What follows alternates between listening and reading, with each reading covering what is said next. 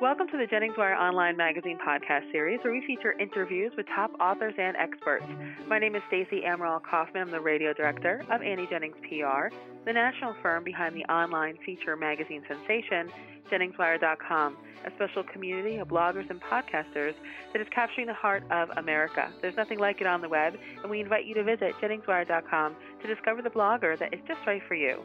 Today's guest is writer Carrie Herzner, who, when burdened by the suggestion that her genetics and upbringing were to blame for the failure of her marriage, chronicled her journey of discovery as she reconnected with her father after his abandonment and their subsequent 20 year estrangement. She is author of the memoir Good Luck Bill. So, welcome, Carrie. Thank you, Stacey. Thank you for having me. Well, it's our pleasure. So, Let's talk about the ability to love. Is it passed down through generations? Well, that's the question I, I set out to answer when I reconnected with my father and, and began writing Good Luck Bill. I wouldn't say the ability to love is the question, though. Um, we're all born to love, and then I think life happens. I'd say the capacity at which we know, accept, and, and give love is what's at risk. You know, there are, and obvious traits that we inherit from our family, such as eye color and skin tone, certain health conditions. But to what extent do we inherit things such as bad habits or an outlook on life or possibly even a broken heart? Life is much more complicated than nature versus nurture.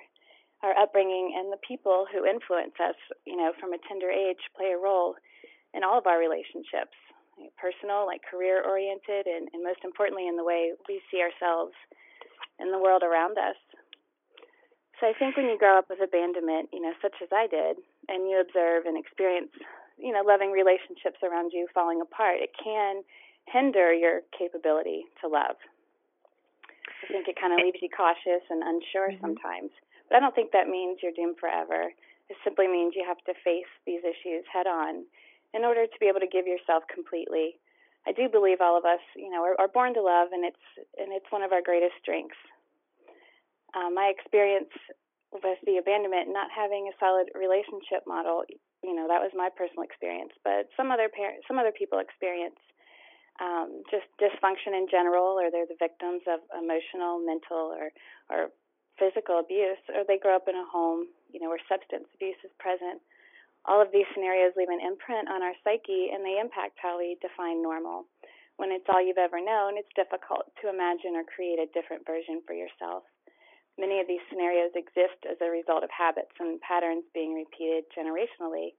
Generational cycles are hard to break, but the good news is they can be broken. Well, Carrie, that was actually going to be my next question. How does uh, a child who's born into a dysfunctional home, like you just uh, described break that cycle as they grow up? You know, I can't answer for everyone because dysfunction comes in many forms and we're all exposed to varying degrees of it. And, you know, our feelings are attached to our experiences. But I can only share what I've experienced and learned thus far, which I hope can inspire others to break the cycles they've grown accustomed to. From my experience, the only way to break the cycle is to acknowledge it and then decide to face it head on. It's not easy, but it's much easier than ignoring our issues. Issues don't go away despite how long we try to ignore them. One way of breaking the cycle is by first talking about it and then self care in any form, whether that's a therapist or books, meditation, taking care of yourself spiritually, mentally, and physically, and defining your boundaries. I mean, that all helps, but first you have to be willing to put yourself out there you have to want to break the cycle. You have to focus your intention and, and be willing to put in the work.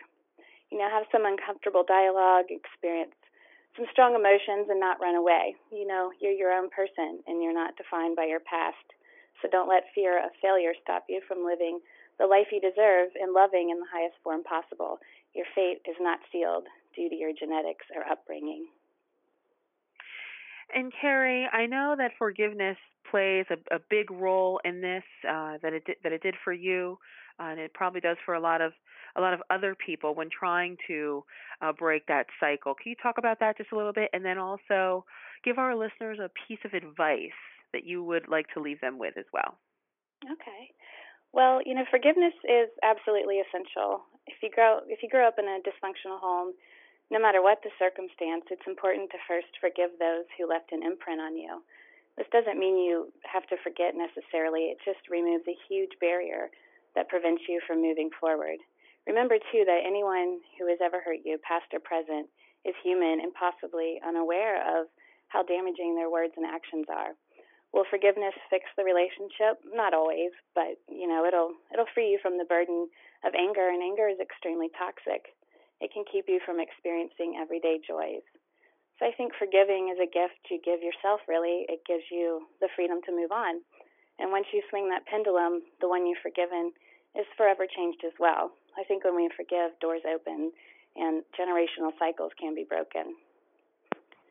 So I know we've talked about some pretty heavy stuff here.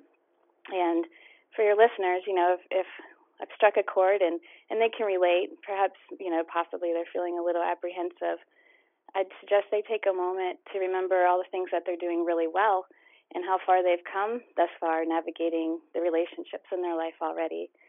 And to just be aware of all the good love around you and acknowledge your positive role in such. I think you're born into this world naked and ready to give and receive love, love that, you know, really can feed and nurture us. And many of us have layers in the form of experience that we've clothed ourselves in. So much of this armor, even though it was placed upon us, um, both intentionally and unintentionally, can be shed. So contemplate the layers you'd like to remove and, and what you need to personally shed to grow and move and just feel good because I think, you know, you deserve it.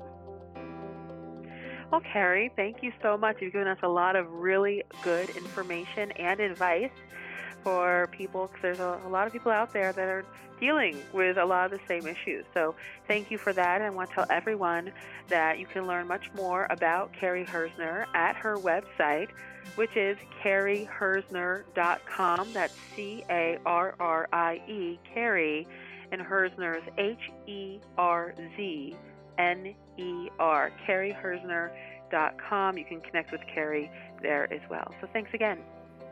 Thank you, Stacy, so much. This podcast is presented by Annie Jennings of the national publicity firm Annie Jennings PR, the creator of Jennings Wire Online magazine. Jennings Wire is capturing the heart of America with its rich community of talented, insightful, and relevant bloggers and podcasters. So please visit JenningsWire.com and discover the blogger that is just right for you. Till next time.